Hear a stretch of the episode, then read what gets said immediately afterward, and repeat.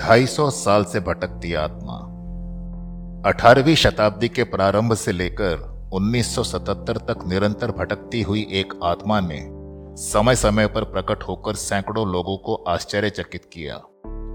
Theatre Royal Drury Lane London में नज़र आने वाली प्रेतात्मा, जिसे एक समय में दर्जनों लोगों ने अनेक अवसरों पर देखा और उसका नाम रखा, मैन इन ग्रे। आज के युग में यदि कोई व्यक्ति दीवार में से प्रकट होकर अचानक गायब हो जाए तो उसे आप क्या कहेंगे? और यदि देखने में ऐसा हो, जैसे 18वीं शताब्दी के किसी नाटक में अभिनय करने के लिए कोई कलाकार नाटक के कपड़े पहने, रंगमंच पर आने की प्रतीक्षा कर रहा हो, लंबा, तगड़ा शरीर, खूबसूरत चेहरा, सिर पर तीन कोनों वाला हैट पहनकर, सिर के नकली बालों पर पाउडर छिड़का हुआ, और एक लंबा सा चोगा पहने जिस पर कमर में तलवार और पाँव में घुड़सवारी वाले जूते हों तो आपको कैसा लगेगा? प्रेतात्मा थिएटर में प्रतिष्ठित लोगों के बैठने के स्थान के बाई ओर की दीवार से प्रकट होती और नीचे बिछी कुर्सियों के पीछे से चलते हुए सामने वाली दूसरी दीवार में लुप्त हो जाती। उसे कभी किसी ने ना तो किसी से बात करते देखा और ना ही ऐसा लगता जैसे उसे हॉल में बैठे लोगों की उपस्थिति का कोई आभास है। परंतु जिसने भी उसे देखा उसे वो प्रितात्मा न लगकर साक्षात जीवित व्यक्ति ही लग रहा था।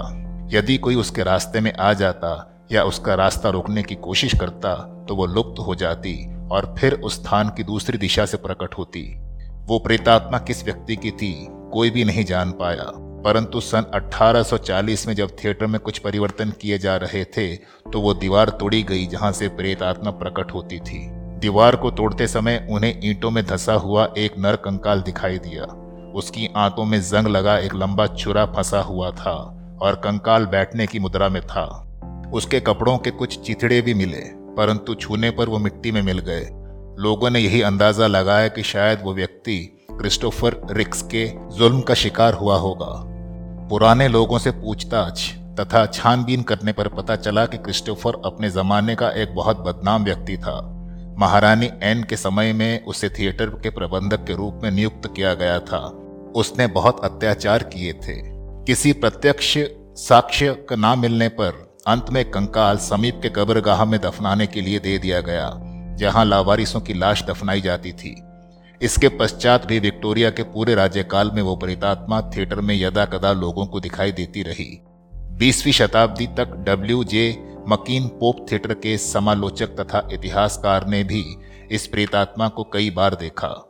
उसने बहुत सूक्ष्मता से निरीक्षण करने के पश्चात ये पता लगाने का भरसक प्रयत्न किया कि आखिर वो प्रेतात्मा किसकी है, परंतु वो भी असफल रहा।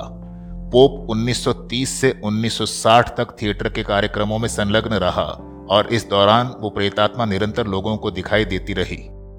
1960 में पोप की मृत्यु हो गई पोप जब भी थिएटर रॉयल के लोगों तथा अतिथियों को शहर के धार्मिक स्थान दिखाने के लिए ले जाता तो प्रत्येक अवसर पर लोगों ने देखा कि वो प्रेतात्मा साथ होती थी।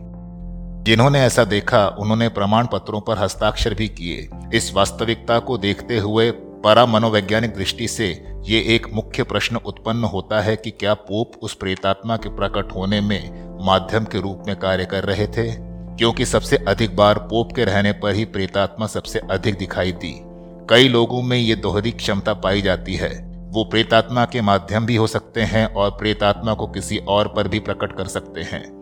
परंतु तथ्यों को देखते हुए हम इस निष्कर्ष पर पहुँचते हैं कि पोप ने उस प्रेतात्मा का आविष्कार नहीं किया था, क्योंकि वो प्रेतात्मा 18वीं शताब्दी के प्रारंभ से दिखाई देनी प्रारंभ हुई, जो पोप के पहले का समय था, और पोप की मृत्यु के पश्चात भी दिखाई दे रही है। आज भी सन 1980 में, जब अमेरिका थिएटर से दिन के समय नाटक देखकर निकले तो उन्होंने भी इस 18वीं शताब्दी के कलाकार को अपनी अभिनय की पोशाक में देखा।